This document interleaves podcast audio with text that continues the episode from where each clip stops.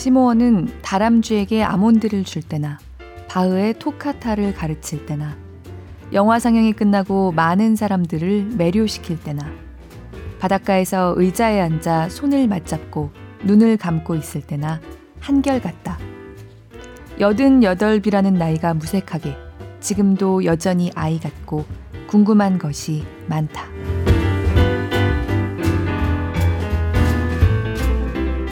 안녕하세요. 골라듣는 뉴스룸에서 함께 책 읽는 시간 북적북적입니다. 저는 권애리 기자입니다. 아, 북적북적이 앞으로 저희 SBS 보도본부에서 신설한 24시간 유튜브 채널에도 방송된다고 하더라고요. 그 편성표를 봤는데 하루에도 이렇게 몇 번씩 재방송도 있습니다. 아, 전에는 여기 그냥 주먹 카메라 한 대 같은 게 놓여 있었는데 지금 녹음실에 카메라도 한 대 늘어났습니다. 좀 장비가 더 좋아 보이는. 근데 골룸은 진짜 옛날 라디오 하듯이. 그러니까 요새는 라디오도 다 유튜브 실시간 서비스를 원래 하고 있었으니까요. 요즘 라디오랑 비슷하진 않고 몇 년 전까지 라디오 하듯이 좀 하는 맛이 있었는데요. 이제 그건 완전히 사라졌네요. 참 이것저것 빠르게 변한다는 생각이 듭니다. 그래도 실시간 유튜브 채널에는 또 새로운 재미가 있지 않을까. SBS 뉴스 24시간 유튜브 채널에서 북적북적도 많이 들어주시고 또 봐주셨으면 좋겠습니다. 어, 모든 분들이 마찬가지지만 저도 이것저것 하고 있는 일들이 여러 가지 있습니다. 네, 솔직히 말씀드려서 재미가 있느냐 없느냐 딱 반으로 나눠서 묻는다면 재미있다고 저는 생각해요. 어, 왜냐면 제가 하는 일 중에 정답이 있는 일이 없기 때문에 그런 것 같습니다. 이게 북적북적도요. 기왕이면 더 좋은 책을 같이 읽고 싶고 약간 어둠 속에서 이번 주에 책을 결국 제가 결정을 내려 하는 면이 있기 때문에 그런 면이 있어서 재미가 있다고 말할 수 있는 게 아닐까 생각합니다. 뭐 재밌다고 말씀은 드렸지만 사실 일이 재밌다는 게 그 재미라는 게 이렇게 막 코믹 명랑 만화를 보는 것 같은 그런 재미는 당연히 아니고요. 때로는 정말 좀 가슴이 아플 정도로 힘들고 어려울 때가 많은 그런 재미입니다. 일을 하면 할수록 아 이거 어렵다. 내가 어디로 가고 있는지 내가 아는 걸까? 그런 생각을 참 많이 하고요. 처음 일을 시작할 때보다 시간이 지날수록 오늘도 열심히 했지만 오늘도 부족하다는 사실을 좀 새삼 점점점 더 크게 깨닫게 되는 게 있습니다. 그거를 깨닫는 것 자체가 거의 전부가 아닐까 싶은 그런 때도 많이 있고요. 아마 일을 하고 있는 많은 분들이 어른들이 공감할 수 있는 얘기가 아닐까 제 입으로 어른이라고 말해놓고 나니 굉장히 쑥스러운데요. 제가 그렇다는 건 아니지만 아무튼 일을 하고 있는 모든 생활인들, 직업인들이 다 공감하는 얘기가 아닐까 좀 생각합니다. 오늘 함께 읽고 싶은 책은요. 내가 하고 있는 일, 내가 걷고 있는 길에 다음 모퉁이에 뭐가 있는지 알지 못하지만 계속 열심히 걷고자 하는 사람들이 반갑게 공유할 수 있을 것 같은 책이라서 가져와 봤습니다. 90살의 피아니스트 시모어 번스타인의 인터뷰집 시모어 번스타인의 말입니다. 낭독을 허락한 출판사 마음 산책에 감사드립니다.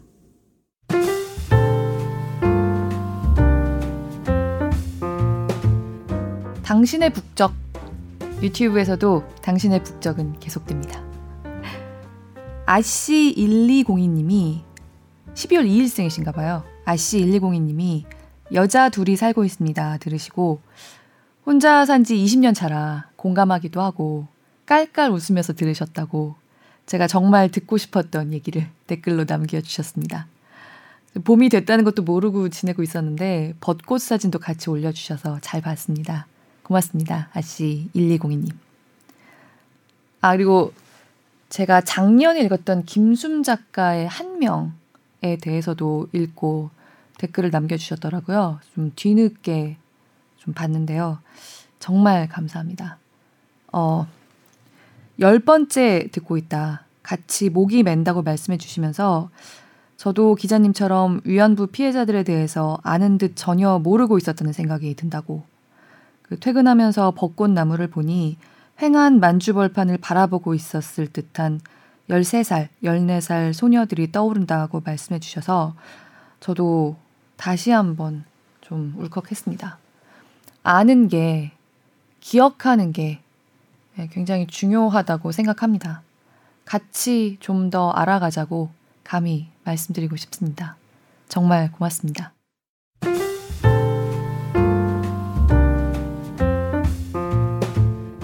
시모어 번스타인은 사실 그렇게 유명한 피아니스트가 아닙니다. 뭐 클리포드 커즌이나 나디아 블랑제 같은 big name들을 사사하고 콘서트 피아니스트로서 일했지만 이미 수십 년 전에 은퇴를 하고요. 주로 피아노 교사로서 다른 사람들에게 음악을 가르치는 사람으로서 살아왔습니다. 사실 대부분의 음악 애호가들은 진짜 유명한 세계 정상급의 음악가들 이름만 알죠. 시모 번스타인은 그 한 줌의 소수에 들지 않는 그러나 끊임없이 자신의 음악과 인생과 영혼을 조화시키고 통합시키려고 구도해온 길을 찾아온 진지한 음악가입니다. 그리고 80이 넘은 나이에 할리우드 배우 에단 호크를 어쩌다 알게 됩니다. 그의 음악과 삶에 감동을 받은 에단 호크가 시모 번스타인을 주인공으로 한 다큐멘터리 피아니스트 시모어의 뉴욕 소네트를 만들고요. 이 다큐가 유명해지면서 갑자기 유명세를 타게 됐습니다. 혹시 보신 분도 있을 것 같아요. 굉장히 엄청난 예, 열광을 끌어냈던 다큐 영화였거든요. 예, 에다노크가 지금까지 만든 영화들 중에서 뭐 최고 이제 비로소 진짜 예술가로서 성공 뭐 이런 헤드라인들을 들고 막 나왔던 영화였는데요. 이 책은 시모 번스타인이 에다노크와 그 공동의 친구인 종교학자이자 작가 앤드류 하비와 자택에서 나눈 이야기 인터뷰를 담은 300페이지가 넘는 책입니다. 근데 별로 길다는 느낌이 들지 않고요. 술술 읽힙니다. 정말로요. 두꺼워 보이지만 슬슬 읽혀요. 마음 산책은 지금 누구누구의 말 시리즈를 계속해서 펴내고 있는데요. 해밍웨이, 수전 손택, 뭐 한나 아렌트 같은 쟁쟁한 사람들이 남긴 말들을 묶은 책들인데요. 시모 번스타인은 아마도 그 중에 가장 무명이겠지만 그래서 어쩌면 오히려 더 세계 정상급은 아니지만 진지하게 자신의 길과 영혼을 찾고자 하는 사람들에게 공감이 가는 솔직하고 다정한 이야기를 좀 건네옵니다. 그리고 인터뷰어인 종교학자 앤드류 하비도 저는 여기서 처음 이름을 본 사람이지만요. 서로 존중하고 서로에게 열렬히 배우고자 하는 친구로서 굉장히 솔직하게 그리고 때로는 좀 정열적인 느낌으로 인터뷰를 이끌어 가요. 그래서 나중에는 두 사람이 털어놓는 자신의 인생과 꿈, 지향점들이 어우러져서 정말 대화의 향기가 느껴지는 인터뷰가 무르익어 갑니다. 그러니까 한 120, 30페이지쯤 지나가면서부터는 아, 같이 대화하고 싶다. 그런 느낌이 드는 인터뷰예요. 그럼 먼저 시모 번스타인이 에다노크와 만든 다큐멘터리에 대한 이야기. 왜 에다노크가 이 사람의 인생을 세상과 공유하고 싶어 했을까? 하는 부분부터 조금 읽어보겠습니다.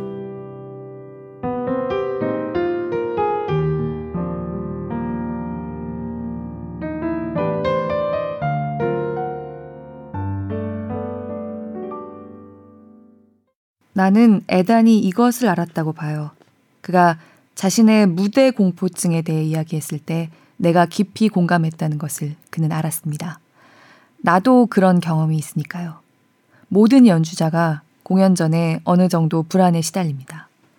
모두가 심각하게 겪는다고 말할 수는 없겠지만 연주자들은 무대 공포증에 대해 압니다. 그렇다면 뭐가 문제죠? 이겨내려면 열심히 연습해서 무대 공포증에도 불구하고 최선의 연주를 하도록 하면 됩니다. 이걸 없앨 수는 없어요. 자신이 하는 일에 일부로 받아들여야 합니다. 여러분은 초인적인 무엇을 해야 해요. 음악가는 엄청나게 복잡한 음악 작품을 많은 사람들 앞에서 외워서 연주해야 하죠. 배우의 경우 셰익스피어의 맥베스 대본을 외워야 할 뿐만 아니라 감정을 한껏 실어서 살려야 합니다. 이런 과정이 자신의 한계를 넘어서도록 도와줍니다. 그 책임감이란 말로 다 할 수 없어요. 물론 그 때문에 긴장되겠죠. 이렇게 생각할 겁니다. 내가 정말 이런 일을 할 자격이 있을까? 준비가 되었을까? 미천한 인간은 그래서 긴장할 수밖에 없어요. 에다는 무대 공포증에 대한 내 논의를 듣고 우리가 같은 경험을 공유한다는 것을 알았습니다. 저녁 식사 때 내가 대담하게 그에게 물었어요. 당신의 긴장은 어떤 형태로 표출됩니까? 무척 당혹스러운 표정으로 나를 쳐다보더군요. 그가 뭐라고 대답했는지 기억나요? 하비. 아니요. 번스타인. 이렇게 말했어요.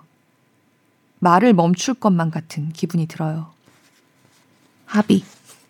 맞아요. 번스타인. 쉽게 말해서 갑자기 기억이 나지 않는 거죠. 나는 재빨리 그에게 뉴욕타임스에 실렸던 기사를 이야기해 주었습니다. 세계적으로 유명한 연주자들을 대상으로 설문조사를 했어요. 당신은 무엇 때문에 긴장하게 됩니까? 80%. 그러니까 거의 만장일치로 기억을 잃을지 모른다는 두려움에 긴장하게 된다고 답했습니다. 에다는 무대에서 깜빡하게 될까 두려워 심각한 긴장에 시달립니다. 그가 맡은 배역은 그저 정해진 대사를 외우는 데만도 엄청난 양의 암기를 요구합니다. 60페이지짜리 베토벤 소나타를 외워서 쳐야 하는 나와 비슷해요. 엄청난 책임감입니다. 나는 그에게 마이클 래빈의 이야기를 해주었습니다. 그는 손꼽히는 위대한 바이올리니스트인데 애석하게도 30대에 세상을 떠났습니다. 마이클 래빈의 반주자로 내 친구 미첼 앤드류스가 있었어요. 마이클 래빈은 경력이 절정일 때 갑자기 무대에서 활을 떨어뜨리게 될 거라는 공포증에 시달렸습니다. 그리고 이런 우려는 그의 연주에 악영향을 미치기 시작했습니다. 그래서 어느 날 참다 못한 그는 악보 한 부분을 가리키며 반주자 미첼 앤드류스에게 말했습니다. 미첼, 이 화음 보이지? 자네가 이것을 연주하자마자 나는 화를 떨어뜨릴 거야. 그러니 각오하고 있어. 공연 때 그는 그 화음에 이를 때까지 흠잡을 데 없는 연주를 했습니다. 그러고는 화를 놓쳤습니다. 활이 무대에 툭 떨어졌고 청중은 깜짝 놀라서 얼어붙었습니다. 잠시 침묵이 이어졌죠. 그는 허리를 숙여 활을 잡고 자신에게 이렇게 말했습니다. 거봐. 나는 아직 건재해. 그러고는 처음부터 다시 곡을 연주했고 기립박수를 받았습니다. 다시는 공포증이 일지 않았습니다. 나는 이 이야기를 에단에게 해주었습니다. 몇 주 뒤 촬영 때 에단이 이런 말을 했습니다. 연극을 하고 있었는데 갑자기 대사가 생각나지 않아 소름 끼치는 비명을 내질렀습니다. 그러고 나서 다시 연극에 돌입했죠. 청중 모두가 내 비명이 연극의 일부라고 생각했어요. 아무도 내가 대사를 잊었다는 것을 모르더군요. 그러고는 이렇게 말했습니다. 이제 공포증이 사라진 것 같아요. 하비. 감동적이고도 재밌는 이야기네요. 존 길구드가 언젠가 내게 한 말이 생각납니다. 대사가 생각나지 않으면 나는 미친 듯이 노려보고 혼잣말을 하기 시작합니다. 그러면 청중은 내가 길구드를 연기한다고 생각하죠. 다음 대사가 생각나면 활기차게 이어갑니다. 번스타인.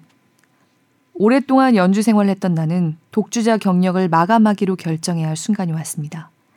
내가 연주를 그렇게 오래 해올 수 있었던 유일한 이유는 음악적 도전을 만족시킬 수 없다는 두려움을 무대를 통해 극복할 수 있었기 때문입니다. 내가 음악적 도전을 이겨냄으로써 더 강한 사람이 되어 삶의 온갖 우여곡절에 대처할 수 있었다는 것을 압니다. 사실은 무대에 오르는 것이 싫었어요. 나는 나의 예술과 시모어는 똑같은 것임을 진작부터 알고 있었어요.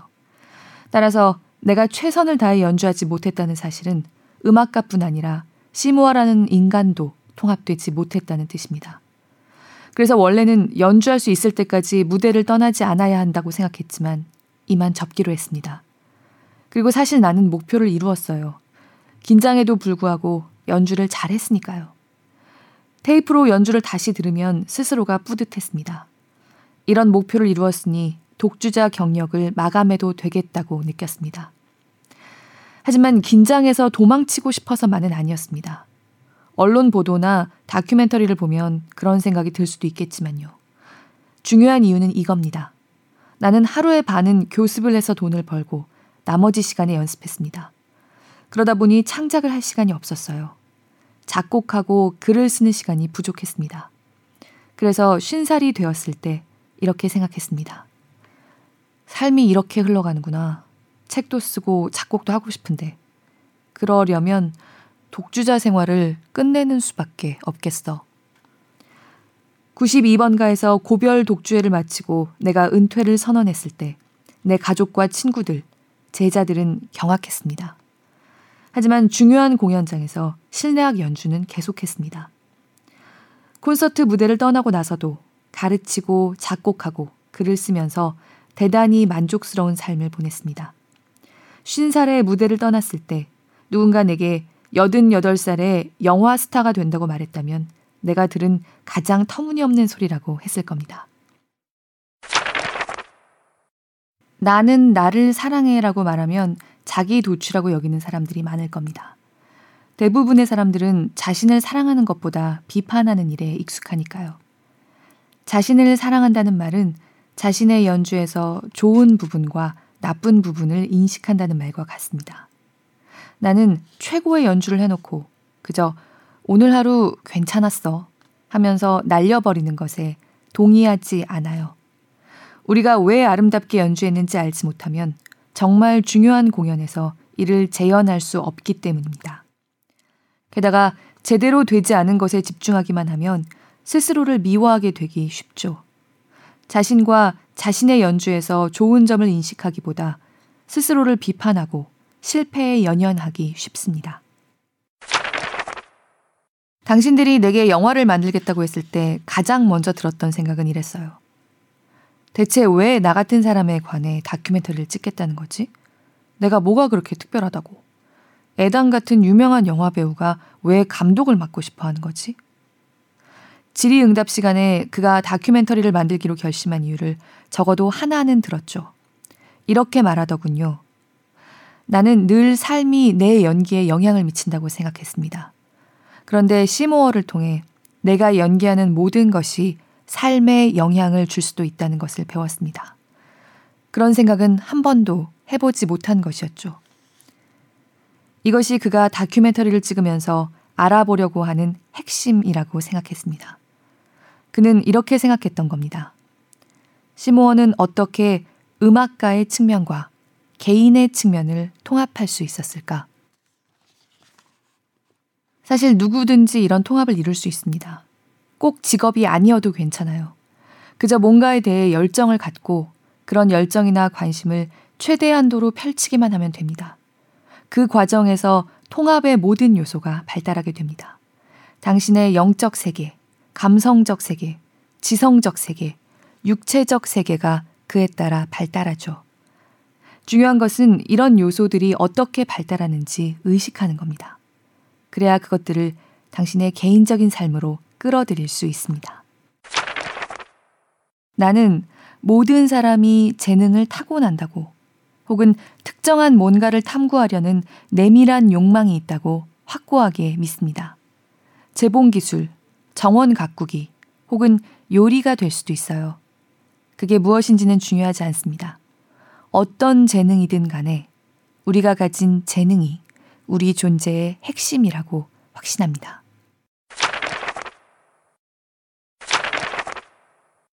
합의. 텔로라이드에서 영화 상영이 있고 나서 선생님이 내게 전화를 걸어서 영화를 본 사람들이 감동의 눈물을 흘리며 선생님의 팔에 안겼다고 말했던 것이 기억나네요. 풍성하고 깊은 울림을 주는 무엇이 영화에 있었던 거죠. 번스타인. 에단과 나는 완전히 멍했습니다. 사람들이 그토록 감동하는 것을 믿을 수 없었으니까요. 영화제에서 상영하고 격찬의 리뷰와 칭찬을 받은 지 1년이 지났는데 보고 난 사람이 내게 와서 하는 말은 한결같았습니다. 나는 음악가가 아니어서 음악에 대해서는 잘 모르지만 다큐멘터리에서 당신이 말하는 모든 것이 제게 와닿았습니다. 합의.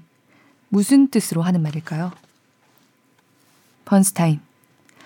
우선은 자신이 관심 가는 활동, 자신의 재능에서 비롯되는 활동을 충분히 진지하게 받아들이지 않는 사람들이 있다는 뜻으로 보입니다. 꼭 음악일 필요는 없습니다. 무엇이든, 열정이 있는 무엇이든 다 해당됩니다. 또 하나는 뭔가에 열정이 있었는데 포기한 사람들이 있다는 뜻입니다. 뉴욕에서 공연 인터미션 때 한 여성이 내게 와서 말했습니다. 당신의 영화를 보았어요. 나는 예전에 작가였는데 10년 동안 글을 쓰지 못했어요. 하지만 당신의 영화를 보고 다음날 아침부터 다시 글을 쓰기 시작했습니다. 영화의 뭔가가 사람들에게 너무 늦지 않았다고 알려준 겁니다. 나를 봐요. 88살인데 아직 정정하잖아요. 질의응답 시간에 나는 과학자들이 사람들에게 하는 말을 계속 되풀이합니다. 뇌 손상을 입은 게 아니라면 나이가 들수록 배움의 용량은 커진다고 말입니다. 다시 말해 젊었을 때보다 나이 들어서 더 많은 발전을 이룰 수 있어요. 다큐멘터리가 이제 전 세계에 상영되면서 이런 메시지는 내가 상상한 것보다 훨씬 많은 사람들에게 전해지고 있습니다. 어떤 사람들은 영화 덕분에 용기를 내서 아직 열정이 꺼지지 않은 관심사에 다시 불을 붙이고 이로 인해서 행복하게 될 겁니다. 합의. 선생님이 열정을 다시 집어들었을 때 무척이나 두려웠을 수도 있겠다는 생각이 듭니다. 전에는 그냥 사그라지게 내버려뒀으니까요. 영화에서 선생님의 존재가 사람들에게 할 수 있다는 자신감을 불어넣는 것을 보니 기분이 어떤가요? 번스타인. 영화에서 내가 연주한 것을 당신도 보았겠죠. 나는 비록 37년 동안 독주회를 하지 않았지만 상당히 잘 해냈어요. 앤드류, 당신은 내가 거짓말을 하는 것을 원치 않겠죠? 합의, 물론이죠. 번스타인. 나는 그 독주회에서 내가 멋지게 연주했다고 생각합니다. 하지만 그렇게 연주하기 위해 어떤 고생을 했는지 당신은 모를 겁니다.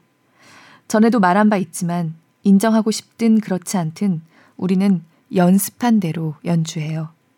이런저런 이유로 대중 앞에서 연주하는 것을 그만두었다가 다시 컴백해서 비참한 결과를 맞은 나보다 훨씬 어린 음악가들을 알고 있습니다. 오랫동안 사람들 앞에서 연주하지 않은 경우에는 대체로 그런 결과가 나옵니다. 그렇다면 나는 어떻게 했을까요? 하루에 8시간을 연습했습니다. 살아남으려면 필요하다고 생각하는 것보다 두 배 더 준비해야 해요. 나는 다른 친구들을 사적으로 초대해서 두어 차례 예행 연습을 가졌습니다. 내 연주를 내가 지적하고 싶은 평가와 함께 녹음해서 다시 듣고 해석의 태도를 바꾸고 어떤 패시지는 다른 운지법으로 연습했어요. 요컨대 살아남기 위해 내가 할 수 있는 모든 것을 했습니다. 그렇게 해서 내가 무대에 다시 섰을 때 기분이 어땠는지 알고 싶어요? 네. 친구 빌과 함께 택시를 타고 스타인웨이로 갔습니다. 웨스트 57번가에 있던 스타인웨이 알아요? 지금은 다른 곳으로 옮겼습니다만 전 세계를 통틀어 가장 아름다운 피아노 전시실로 손꼽혔던 곳에서 마지막으로 벌어진 행사였을 겁니다. 내부 장식이 꼭 궁전 같았어요. 전시실 앞에 웨스트 57번가를 향해 거대한 창문이 나 있어서 지나가는 사람들이 창문을 통해 안에서 벌어지는 행사를 볼 수 있었습니다. 택시에서 내리니 가슴이 쿵쾅거리기 시작했습니다. 어찌나 긴장되던지 이러다 병원에 실려갈지도 모르겠다 싶더군요. 거리를 건너 창문 앞에 섰습니다. 유명한 배우들이 안에 앉아 있는 것이 제일 먼저 눈에 들어왔고 친구들과 제자들도 여러 명 있었습니다. 애단이 돌아다니는 것이 보였습니다. 마지막으로 피아노가 강렬한 조명에 휩싸인 것이 마치 태양이 위를 비추는 듯한 인상적인 모습이었습니다. 기술자들이 피아노 안에 마이크를 설치하고 있었고 사방에 카메라가 보였습니다. 피아노 뒤쪽 발코니에도 하나가 있더군요. 나는 생각했습니다. 이런 곳에서는 도저히 버틸 방법이 없겠어. 설령 영화 촬영이 예정되어 있지 않더라도 충분히 버거워 보였어요. 하지만 후대를 위해 영화를 찍는 자리니까 이렇게 생각했죠. 이곳이 내가 죽을 자리구나. 여기 들어갔다가는 심장마비가 오겠어. 그렇더라도 음악 무대에서 죽는 것이니까 괜찮아. 합의. 게다가 영화이기도 하고요. 번스타인. 맞아요. 참 극적이죠. 어쨌든 나는 건물로 들어갔고 애단이 나를 보더니 껴안았습니다. 내가 아는 사람들 모두가 나를 반갑게 맞았습니다. 중요한 공연을 앞둔 연주자들이 그렇듯이 나도 모든 것이 아무 문제가 없다는 듯 굴었어요. 원래 이러는 겁니다. 사실은 그들이 긴장하고 있다는 것을, 죽을 만큼 두려워한다는 것을 아무도 몰라요. 내가 근사한 안락 의자에 앉았을 때 에단이 내 쪽으로 와서 발언하기 시작했습니다. 내가 여러분들을 왜 이곳으로 불렀는지 말씀드리고 싶습니다. 행사가 공식적으로 시작된 겁니다. 앤드류, 에단이 말을 시작하자마자 기적 같은 차분함이 내게 밀려들었다는 것을 믿겠어요? 나는 생각했습니다. 참으로 편하네. 참으로 다행이야. 한편으로는 의아했습니다. 왜 이렇게 마음이 차분해졌지?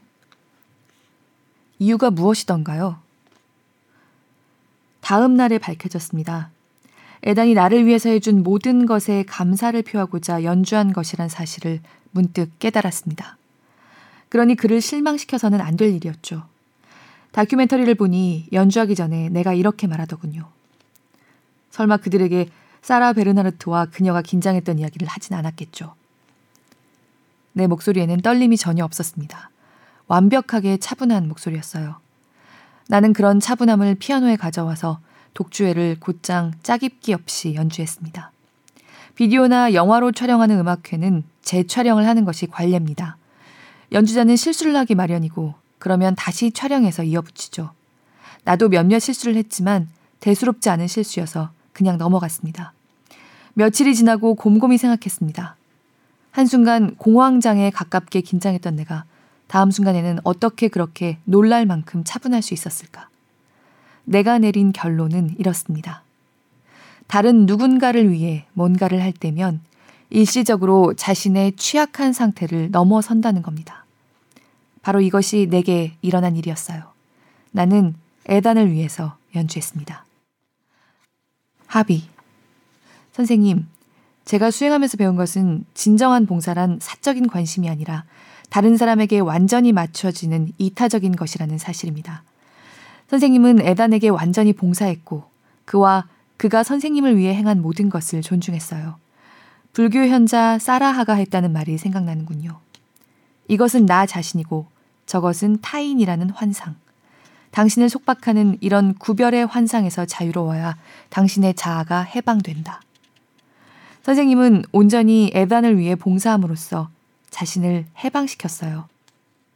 맞아요, 앤드류. 나는 모든 음을 에단이 들으라고 연주했습니다.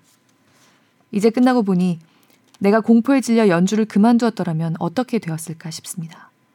에단은 이거를 생각했을까요? 만약 그랬다면 공연이 끝났을 때 나보다 더 안도했겠죠. 그것도 성공으로 끝났으니까요. 공연이 끝나고 우리는 자신의 정체성과 긴장하는 대목을 찾는 문제에 대해 청중과 잠깐 이야기를 나누었습니다. 청중 전체가 한꺼번에 나한테 몰려드는 기분이었습니다. 마침내 떠날 시간이 되었어요. 에반과 나는 팔짱을 끼고 57번가를 건너 러시안 티룸으로 갔습니다. 촬영 감독 램지가 뒤에서 우리를 찍었습니다. 영화를 보니 이 장면이 수록되지 않았는데 스태프들은 이런 장면을 몰래 아껴두고 있었습니다. DVD에는 다큐멘터리 뒤에 공연 전부가 수록될 예정입니다. 우리가 러시안 티룸으로 의기양양하게 걸어가는 모습으로 끝날 겁니다. 아름다운 이야기네요. 선생님이 이렇게 공연과 차분해진 순간에 대해 에반을 위해 어떻게 공연했는지에 대해 이야기하는 것을 들으니 좋아요.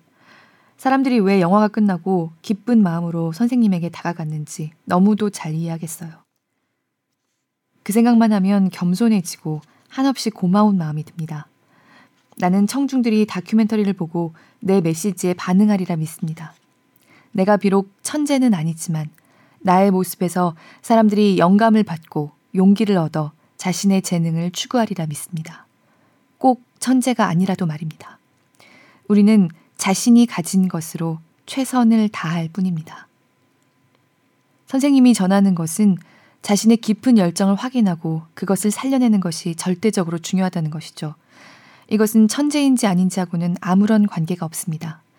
이 세상에 존재한다는 것의 의미를 실현하는 것과 관계가 깊습니다. 번스타인, 그리고 각자 타고난 재능으로 그렇게 한다는 것이 중요해요. 합의, 맞습니다. 번스타인, 이건 내가 제자들에게 말하는 것이기도 해요. 그들은 유튜브에서 누군가의 연주를 찾아 듣고 이렇게 말합니다. 그의 템포를 들으셨어요? 제가 치는 것보다 훨씬 빠른데요. 만약에 네가 그렇게 빨리 칠 수 없다면 어떻게 되지? 내가 말하죠. 너는 이 작품의 올바른 메시지를 드러낼 수 있는 템포를 골라야 해. 너의 재능을 존중하고 보호해야 해. 너의 경쟁자는 그 누구도 아닌 바로 네 자신이야. 이렇게 제자들은 대가만큼 빠르고 정확하게 칠 수 없으면 연주할 자격이 없다는 왜곡된 생각을 하고 있어요. 당신이 방금 했던 말과 같은 맥락입니다. 나는 내가 가진 재능을 최대한으로 펼치고 싶고 이것은 내게 겸손을 가르칩니다.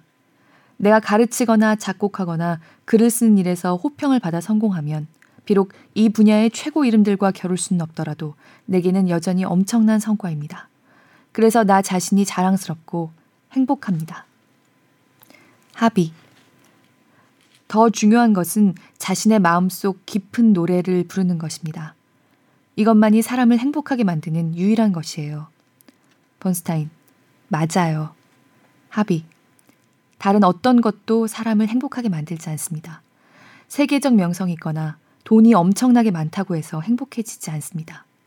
내 경험으로 볼 때 행복해지려면 쇼핑을 하거나 청소를 하거나 세금을 내는 도중에라도 문득 문득 자신의 삶이 가장 깊은 진실, 가장 깊은 열정에 맞닿아 있음을 느낄 수 있어야 해요. 번스타인. 전적으로 동감해요. 나는 사람들이 다큐멘터리를 보고 얻어간 것이 바로 그것이라고 생각합니다. 합의. 그들은 영화에서 자신들이 진정으로 공감할 수 있는 사람을 보았어요. 선생님이 무대 공포증으로 고통받는 모습을 보고 한국에서 겪은 일 때문에 괴로워하는 것을 보며 한 인간의 모습을 보았죠. 그러나 그들은 또한 자신의 고통이 자신의 삶을 규정하도록 내버려 두지 않은 사람을 보았어요. 누구든지 다른 인간의 그토록 발가벗겨진 그러면서도 그토록 묵묵히 용감한 모습을 보면 큰 힘을 얻게 됩니다. 우리 모두 연약하고 쉽게 상처받는 존재이지만 마음속 깊은 진실을 행동으로 옮겨야겠다고 마음먹는 사람은 정말 극소수입니다. 거기에 진정한 행복이 있다는 것을 모두가 알면서도 말입니다. 번스타인. 그들은 다큐멘터리에서 내가 역경을 이겨내고 승리를 거두는 모습을 봅니다. 내가 제자들을 어떻게 배려하는지 봅니다. 나는 제자들을 사랑합니다. 사람들도 이런 것을 얼마든지 누릴 수 있다는 것을 알게 되기를 바랍니다. 우리는 좋은 멘토를 찾아야 합니다. 다큐멘터리의 또 다른 메시지는 우리가 삶을 자신의 양손으로 쥐어야 한다는 것입니다. 다른 사람이 우리를 구해주기를 바라서는 안 됩니다. 우리가 도움을 바라고 찾은 멘토로부터 많은 것을 배우되 자신을 구하는 일은 스스로 해야 합니다.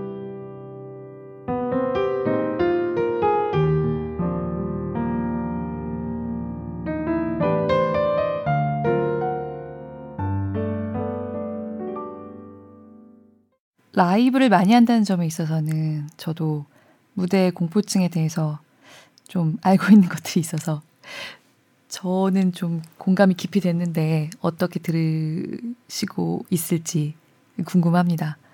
전 사실 좀 읽으면서 한 번 읽고 여기 와서 다시 낭독을 하고 있는데 약간 울컥해서요.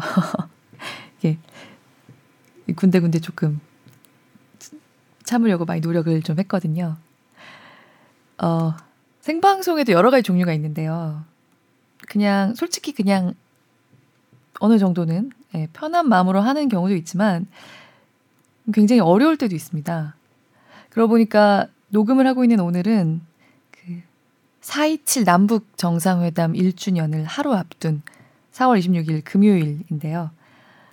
저는 1년 전 그날 아침에 남양주에 있는 영화 촬영장에 판문점 세트에 가서 그 두 정상이 진짜 판문점에서 만나기 전까지 뭐 두 정상의 동선이나 회담 상황을 미리 좀 예측하는 역할을 맡았거든요.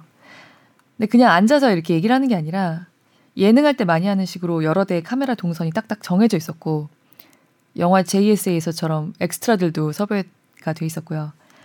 3분짜리 기사 3개를 하나하나 이제 다 통째로 외워서 연극을 하듯이 이렇게 돌아다니면서 해야 하는 라이브였어요.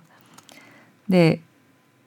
저 하나가 삐끗하면 그렇게 역사적인 날, 정말 진지한 날에 온 회사가 전력을 다해서 집중하고 있는 특별 방송에서 갑자기 우스운 꼴이 펼쳐질 상황인 거예요. 정말 어마어마하게 긴장했던 기억이 납니다. 잘 맞춰서 정말 다행이었지만 끝나고 나니까 그 온몸에 수분이 다 빠져나간 것 같은 느낌으로 탈진을 해 있더라고요. 자, 아무튼 그냥 하는 수밖에 없다. 살아남으려면 필요하다고 생각하는 것보다 두 배 더 준비할 수밖에 없다 는 번스타인의 말 굉장히 깊이 공감합니다. 저는 정말 게으름이 하늘을 찌르는 아이였는데 어른이 돼갈수록 믿고 기댈 수 있는 것은 그것밖에 없다는 걸 점점 깨달아 갑니다. 저도 그날 라이브를 중간중간에 이렇게 물리고 또 기다리고 하는 사이에 홀린 것처럼 그냥 수십 번 외우기만 계속 하게 되더라고요. 인생이 내가 할 일이 이렇게 라이브로 펼쳐질 때 내가 믿고 기댈 수 있는 것은 준비하는 것밖에 없다. 이게 일이나 음악이나 인생이나 어디에서나 좀 통용되는 얘기인 것 같습니다. 시모 번스타인의 이 책에서 앤드류 하비와 함께 음악에 대한 시각, 그리고 삶과 예술관, 교육관에 대한 이야기를 나눕니다. 특히 이 사람이 실제로 겪은 에피소드가 영화 위플래시 혹시 보셨나요? 거기 보면 이제 음악하는 학생이 어떤 가혹한 선생의 부당한 조치로 음악학교에서 쫓겨났다가 돌아오는 그런 이야기가 나오는데요. 그 위플래시와 거의 똑같은 상황이 시모 번스타인에게도 일어났습니다. 그리고 번스타인은 그처럼 피아니스트로서의 경력과 인생이 펼쳐지기도 전에 부서질 수 있는 상황을 사람의 영혼이 이겨낼 수 있다는 것을 보여줍니다. 또 시모 번스타인과 앤드류 하비 두 사람이 자신들에게 정신적인 상처를 남긴 부모를 어떻게 극복하고 또는 용서하고 또는 증오한다는 사실을 자연스럽게 스스로 받아들이게 됐는지 내밀한 이야기를 나누는 대목들도 굉장히 감동적입니다. 이 부분들은 기회가 된다면 한번 직접 만나보시기를 좀 직접 읽어보시기를 좀 권해드리고 싶어요. 오늘은 번스타인이 얘기하는 음악을 배우고 듣고 누리고 가르치는 법에 대해서 좀 더 읽겠습니다.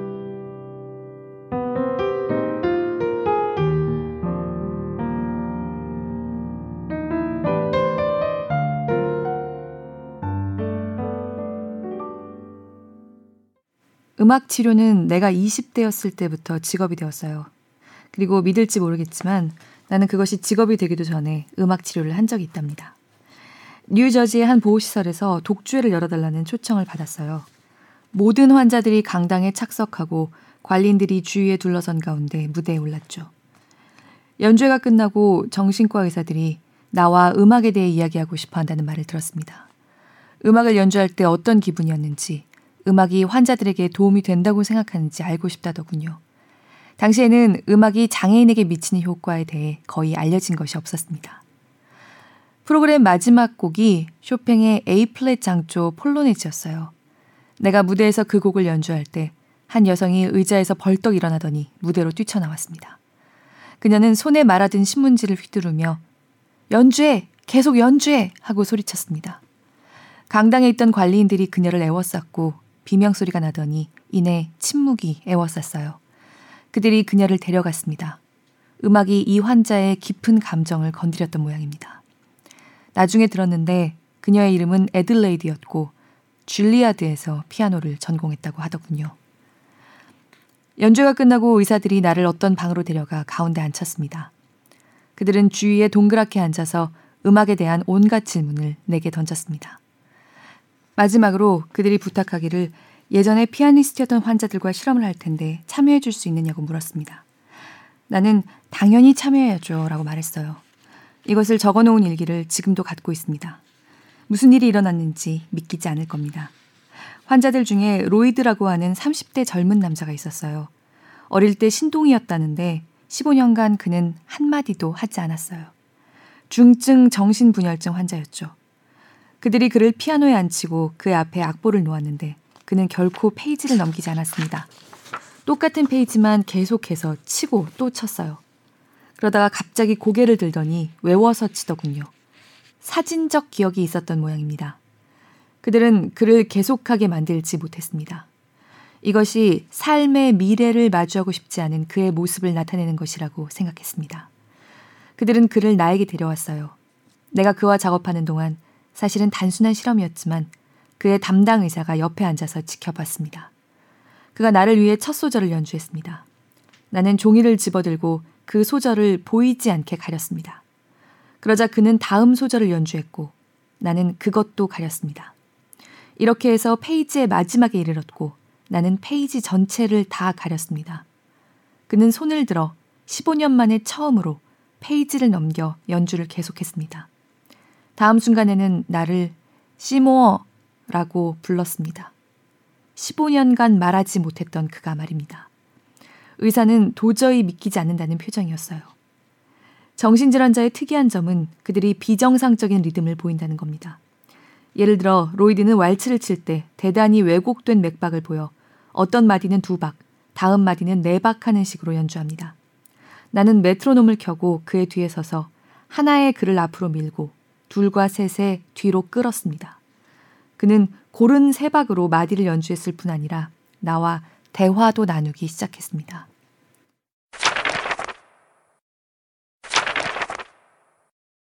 합의. 선생님이 이상적으로 생각하는 음악 교육은 어떤 건가요? 본인이라면 학교에서 음악을 어떤 식으로 가르치겠어요? 번스타인. 일단은 모두가 노래를 해야 해요. 그런 다음 리듬에 맞춰 몸을 움직이며 춤을 춥니다. 리듬과 선율이 이런 식으로 하나가 되는 겁니다. 그리고 이제 피아노 앞으로 가서 소리의 드라마를 만들어요. 내가 어렸을 때 한 것처럼 말입니다. 폭풍이 온다고 칩시다. 저음을 쾅쾅 내리치다가 번개가 치면 고음에서 비명을 지르고 건반을 미끄러지고 온갖 장식음을 곁들입니다. 이제 해가 모습을 비추고 모든 것이 차분하고 조용해집니다. 나는 항상 피아노로 이런 소리의 드라마를 만들며 놀았어요. 이것이 즉흥 연주입니다. 여기서 베토벤 이야기를 하자면 그의 아버지는 술에 취해서 아들이 피아노 연습을 잘하고 있는지 감시했어요. 어린 루트비가 10살 정도 되었을 때 그는 연습을 잠시 미루고 내가 한 것처럼 소리의 드라마를 지어내기 시작했습니다. 그러면 아파트 저쪽에서 이런 목소리가 들렸죠. 루트비, 헛짓하지 말고 연습이나 해라. 그런 건 나중에 나이가 들면 실컷 할 수 있어. 우선은 음을 읽는 법부터 열심히 배워. 합의. 그러니까 즉석에서 소리를 만들려고 하면서 음악의 뿌리를 발견하도록 그리고 우리 모두에게 잠재되어 있는 작곡가 자질을 발견하도록 유도하는 것이군요. 번스타인. 정확한 지적이에요. 이론을 체계화하는 것은 사실이 있고 나서의 일입니다. 우선은 자발적으로 마음에서 우러나서 해야죠. 합의. 누군가에게 음악의 마술을 소개해야 한다면 어떻게 하시겠어요? 번스타인. 제 경험담인데 캘리포니아에 있을 때 내 수업을 듣던 학생 중에 캘리포니아에서 상이라는 상은 다 수상한 뛰어난 여학생이 있었어요. 그녀는 베토벤의 소나타 오퍼스 109번을 연주하기로 했습니다. 그녀에게 내가 물었어요. 오퍼스 109를 이해하려면 어떻게 해야겠니? 우선은 베토벤이 이 곡을 썼을 당시에 일어났던 일들에 대해 찾을 수 있는 모든 것을 다 알아내야겠죠. 어떤 종류의 일을 말하는 거지?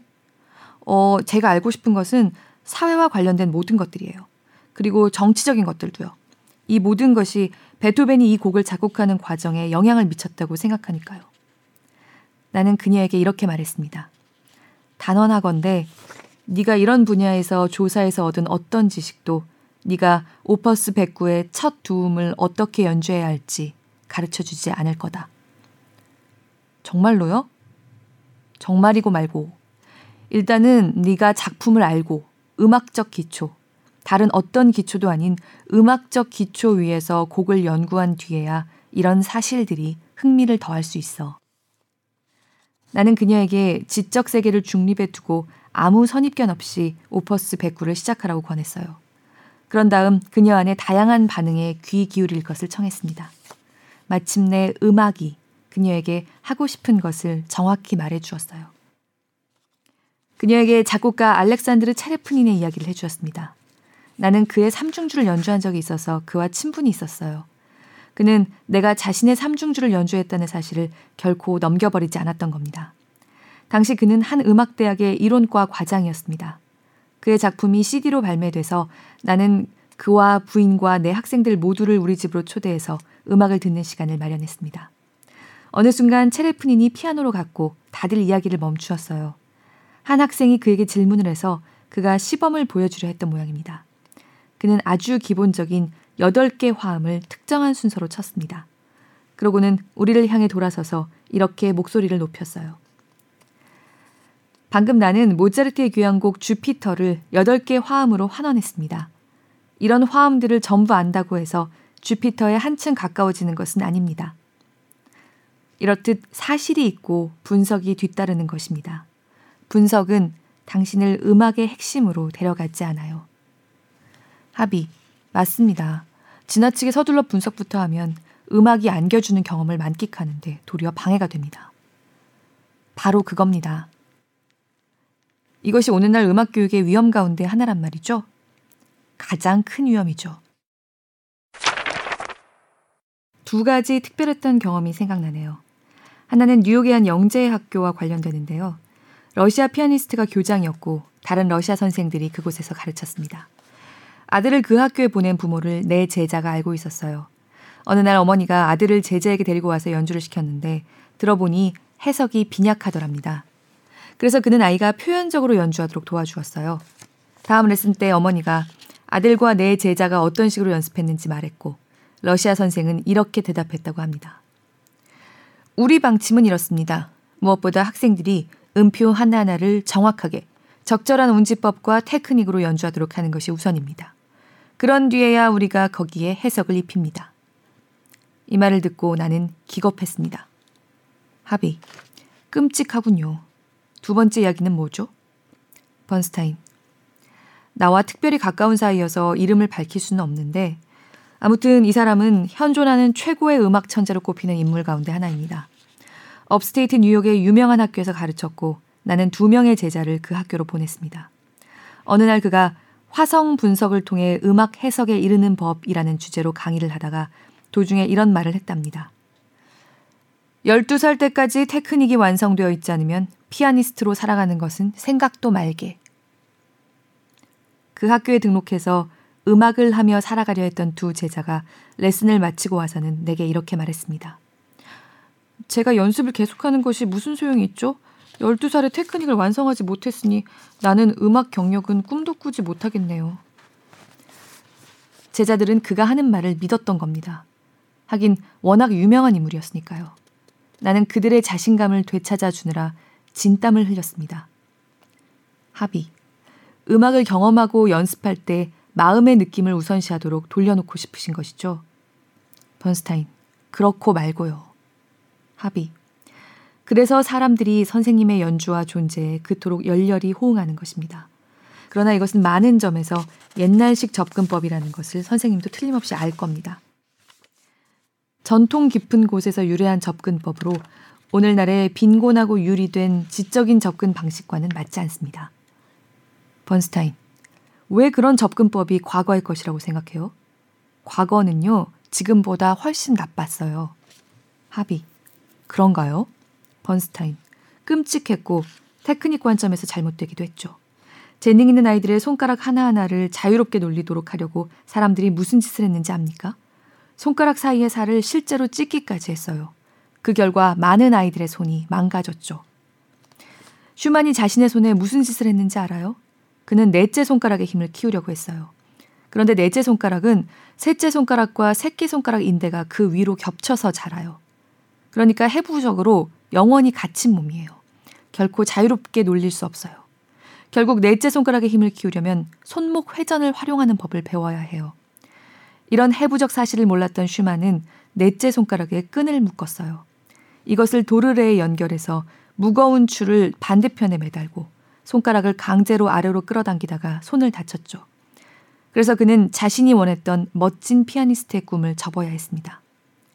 이렇듯 초창기에는 지금보다 훨씬 나빴어요.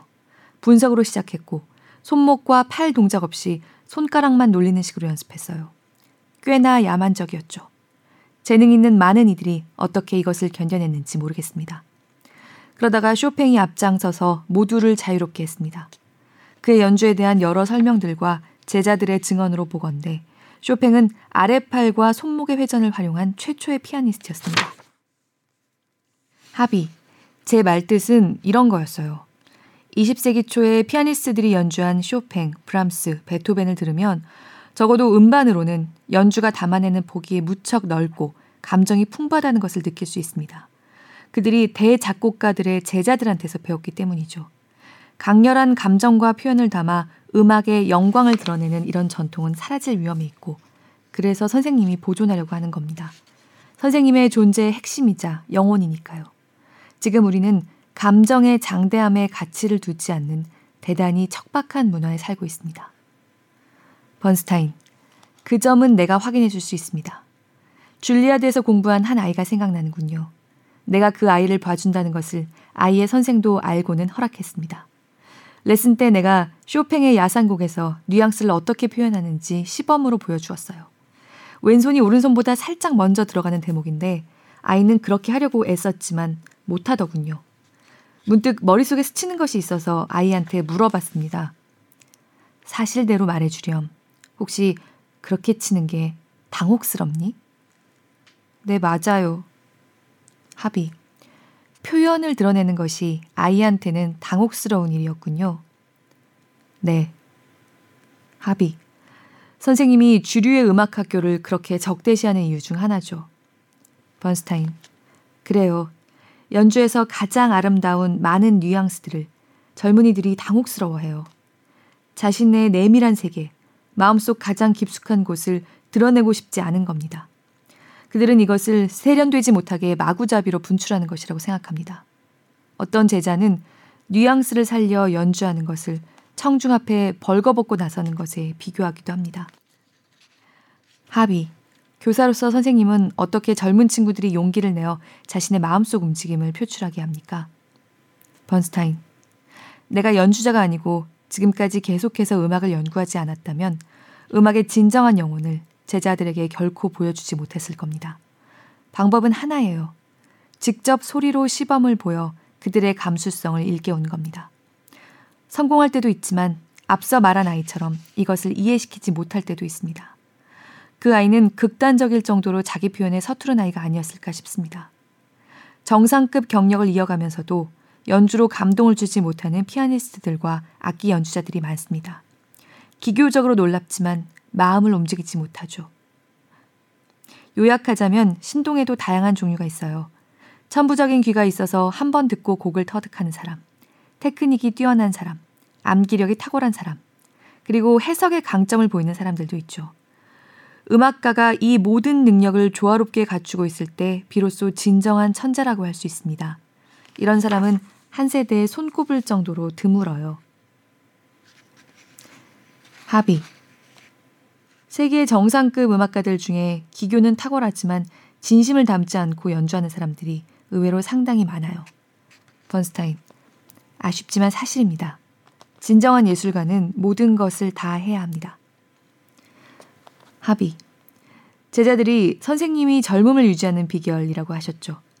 88배 나이에도 전보다 더 열심히 가르치는데 이것이 선생님이 우리 모두에게 전하려는 메시지가 아닐까 생각합니다. 절대 일을 멈추지 말고 자신의 재능을 끊임없이 쏟아내고 자신의 지혜를 남김없이 퍼주어라.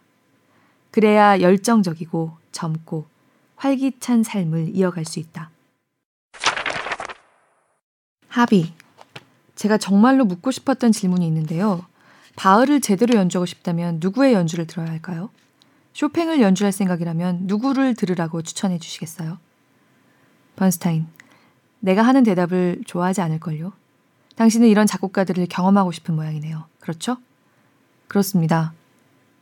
그러니까 당신이 피아니스트의 연주를 들으려는 것은 관심 있는 작곡가들의 음악을 이해하려는 목적인 거죠. 안 그런가요? 바로 그겁니다. 내 말 잘 들어요, 앤드류. 음반은 듣지 말아요. 내가 하려는 말은 당신이 악보를 읽을 줄 안다고 가정하고 하는 말입니다. 초견 연주는 음악을 익히는 가장 중요한 기술입니다. 먼저 이해하고 싶은 작품을 골라요. 음악의 마음을 활짝 열어요. 자신이 카메라의 필름이라고 생각해요. 어떤 선입견도 갖지 마요. 음악 소리가 당신의 귀에 떨어져서 오로지 당신에게 속하는 감정적 반응을 끌어내도록 해요. 빛이 카메라 필름에 떨어지는 듯 말입니다. 그러면 작곡가의 메시지가 당신에게 와닿을 겁니다. 다른 사람의 연주를 들어서는 이것을 절대로 알 수 없어요. 괜히 다른 사람의 반응을 똑같이 따라 하려고만 할 겁니다. 완성된 연주를 들으면 다른 위험도 있는데 좌절하게 될 수 있어요. 내가 언제 배워서 이런 수준으로 연주하겠어 하면서 포기하죠. 내 말 믿어요, 앤드류. 다 경험해서 하는 말이니까. 하비, 그말 마음에 드네요. 번스타인, 나는 다른 사람의 연주를 전혀 듣지 않습니다. 애초에 음반을 구입해 본 적도 없어요. 물론 내 친구들과 동료들은 이런저런 CD를 구입하죠. 지금은 유튜브도 있고요. 그래서 내 제자가 어떤 곡을 공부해야 하면 유튜브로 20개의 연주를 듣고 이들이 모두 권위자라고 생각해서 자신이 들은 것을 따라하려고 합니다. 그렇게 연습해서 내 앞에서 곡을 치면 나는 그들에게 보여줍니다. 여기서 어떻게 했지? 악보에는 반대로 적혀 있는데? 아, 그거요. 폴리니가 그렇게 치는 것을 들었어요. 마치 폴리니가 모든 해석의 권위자라도 되는 것처럼 말하죠. 이렇게 해서 대단히 왜곡된 관념이 생겨납니다. 그래서 내가 다른 사람의 연주를 듣지 말라는 겁니다.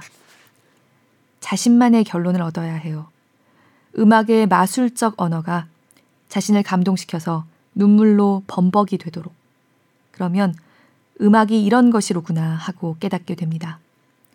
자신의 결론을 끌어냈다면 이제 여러분을 올바른 방향으로 인도해 줄 멘토가 필요합니다. 좋은 멘토는 당신 안에 있는 것을 끌어내거나 당신 안에 없는 것을 그럴듯하게 꾸미도록 도와줄 겁니다. 최선을 다해 곡을 익혔다고 당당히 말할 수 있다면 그런 다음에는 다른 피아니스트가 곡을 어떻게 해석했는지 들어도 좋아요. 그게 순서입니다.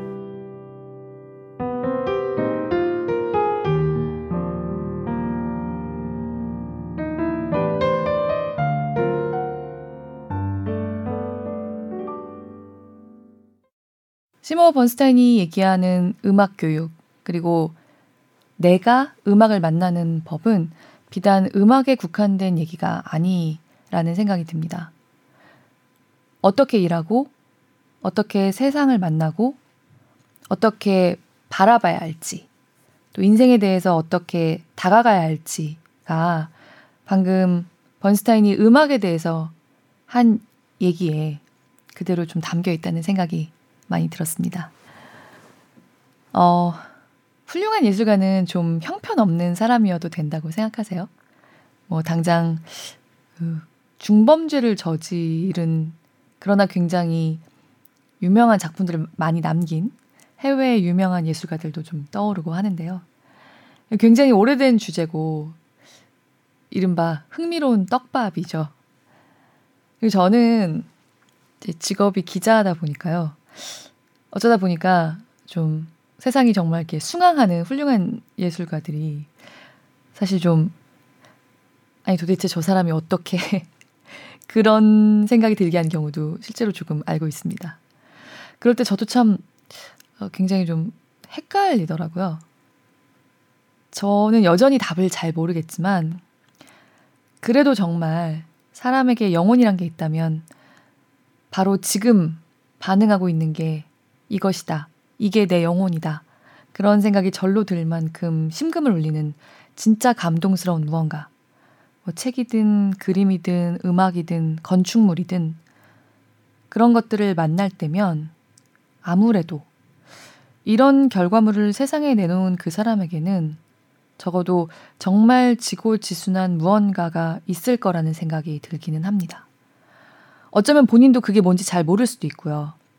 어쩌면 예술가 본인은 그 결과물로 이어진 무언가의 숙주 같은 존재일지도 모른다는 생각도 가끔 하지만요. 아무튼 무언가가 거기에 있는 거는 분명하다.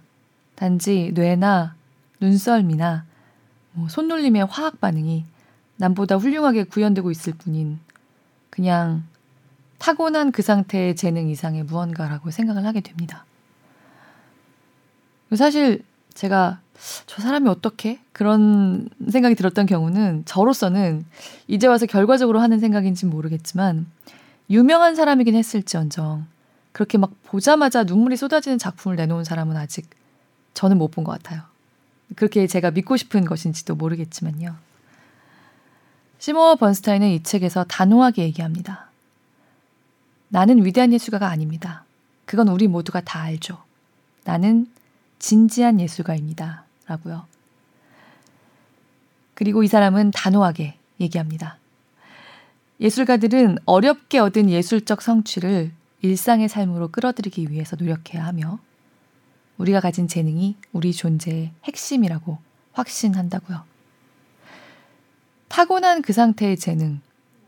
아까 잠깐 얘기가 나오기도 했지만 신동 소리를 들었다가 15년 동안 말 한마디 하지 못한 그런 환자의 어렸을 때 그 빛나는 무언가 그 자체가 아니라 삶과 재능을 함께 벼리면서 묵묵히 자신의 길을 걸어온 사람.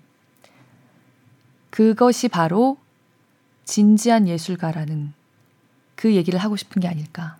그리고 그게 굳이 예술가가 아니더라도 그 삶을 소중하게 살고 싶은 모든 사람들이 좀 함께 생각해 볼 수 있는 가치가 아닐까. 그런 생각을 이 책을 읽으면서 했습니다. 시모 번스타인은 지금도 이제야 인생이 시작되는 것 같은 느낌을 받는다고 해요. 삶을 사는 것과 예술을 사는 것을 구분하지 않는 길을 찾는 인생. 그 여정이 이제 시작이라는 노년의 피아니스트가 꼭 하고 싶다고 힘주어 한 얘기를 짧게 읽고 마치고 싶습니다. 또 뵐게요. 고맙습니다.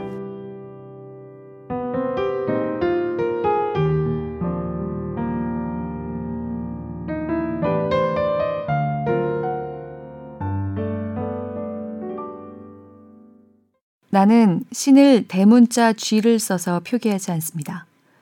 끝이 없을 뿐 아니라 지금도 계속 팽창하는 우주를 생각하고 너무도 다양한 모습을 하고 있는 생명을 생각할 때면 나는 너무도 크나큰 경외감이 들어 이른바 천국이라고 하는 곳의 왕좌에 사람 형상을 한 존재가 앉아서 이 모든 것을 관장한다는 것이 도저히 믿기지 않습니다. 내 이해를 넘어섭니다. 나는 이런 관념이 모든 것을 관장하는 존재, 그런 것이 있다면 그런 존재를 모욕하는 것이라고 생각합니다. 그것은 이름을 부여받을 수 없습니다. 우리가 그 이름을 알도록 주어지는 것이 아닙니다. 내가 생각하는 바로는 살아있는 모든 존재 안에서 드러나는 것입니다. 나는 그것을 영혼의 저장고라고 부르고 싶습니다. 여기에는 우리가 살아가면서 알고 행할 필요가 있는 모든 것에 답할 수 있는 능력이 담겨 있습니다. 우리는 각자의 질문에 대답하고 도움이 필요한 순간 도움을 구하기 위해 신의 존재에 항상 의지하는 것이 아니라 우리 안에 있는 바로 그 영혼의 저장고와 상의해야 합니다.